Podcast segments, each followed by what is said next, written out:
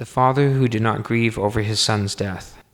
A long time ago, when the Buddha was still living in India, there was a wandering yogi who only knew a little bit about Buddhism. One day he heard that the Sakyamuni Buddha was staying nearby, at Spirit Vulture Peak, so he decided to visit and pay his respects. He also had many questions to ask, and hoped the Buddha could enlighten him. As the yogi walked along towards Spirit Vulture Peak, he passed a farm where he saw an older and a younger man working on opposite sides of a field. As India is a tropical country, many poisonous snakes live in the fields. So while the yogi was passing the farm, he saw the younger man bitten by one of those snakes and immediately die. When he saw the young farmer collapse, he noticed that the other farmer, working on the other side of the field, paid no attention and did not even come over to see what the poor boy's trouble was. Amazed at the older farmer's lack of concern, he thought to himself, This young man was killed by a poisonous snake while working here. Yet his co worker, the old man working at the other end, has not come to take a look at him or shown any concern at all. Why is that? I am going to go and ask him. And so he walked up to the old man and said, Hey, you are both working here, so is that young man related to you? Sure, he is my son, the old man calmly replied. The yogi was even more astonished and shouted, He's your son? Why can't you see he has just died from a poisonous snake bite? The old man nonchalantly replied, Yes, that's the way it goes, I guess. Can't do much about it, can't raise folks from the dead. The yogi thought the old man was incredible. How can a father be so devoid of paternal love? he wondered. How can anyone be so unconcerned about the death of his own son? The yogi was so angry he just walked away and didn't want to speak any more to that heartless old man. But the old man called after him and shouted, Hey, where are you going? I am heading for Spirit Vulture Peak, he replied, to pay my respects to the Buddha. Oh, since you are going to Spirit Vulture Peak, you will pass my house on your way, said the old farmer. Could you stop there and tell my wife to bring just my lunch today, since our son is dead now? The yogi was even more amazed by the old man's words and decided to visit the house and see how the young man's mother would react to his death. When he arrived at the farmhouse, he met the farmer's wife and told her, As your husband and son were working in the fields, your son was bitten by a poisonous snake and died instantly. So your husband asked me to tell you to only prepare lunch for one today. The woman simply answered, Oh, okay. The yogi could not hide his shock at this callousness. This is your son we are talking about, shouted the yogi. He has just been killed by a poisonous snake. The woman remained unperturbed and said only, There is nothing I can do about that.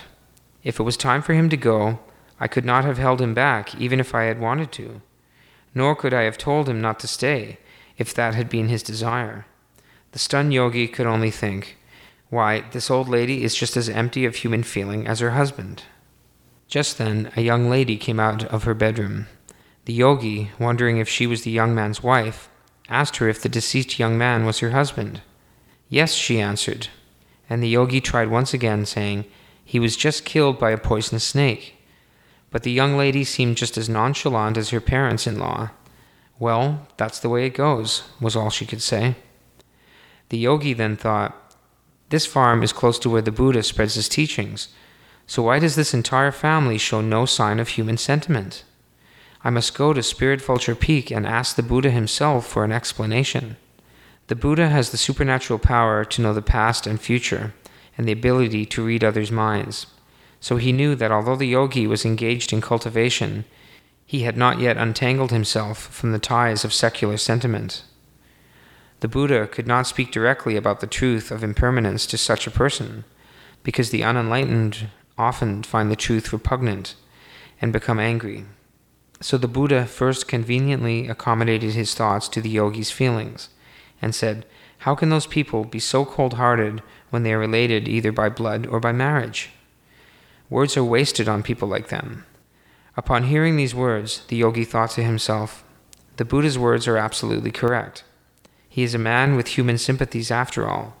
So why were those farmers so cold and unfeeling? The yogi decided to probe further and asked the Buddha why the farmer's family was so unfeeling. The Buddha replied, Why didn't you ask them? Go and ask them. They will tell you that the existence of all things is dependent on conditions. When the conditions arise, things are born. When the conditions change, things die. Such is the nature of all conditioned existence, so that one cannot force either the beginning or the end of any existing thing. Then the Buddha began to preach the law of dependent origination to the yogi, who immediately understood it and said, Aha, so that's the way it is. After explaining the law of dependent origination, the Buddha continued his teaching.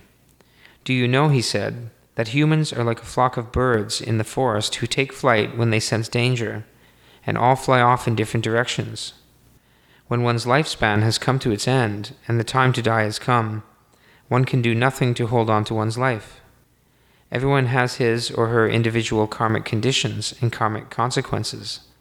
That is the essence of the law of dependent origination, and it cannot be altered by anyone's worldly ways.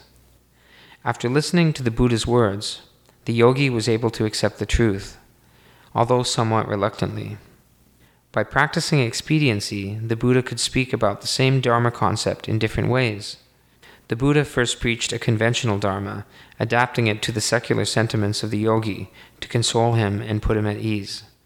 Only then did he speak of the law of dependent origination in a straightforward manner.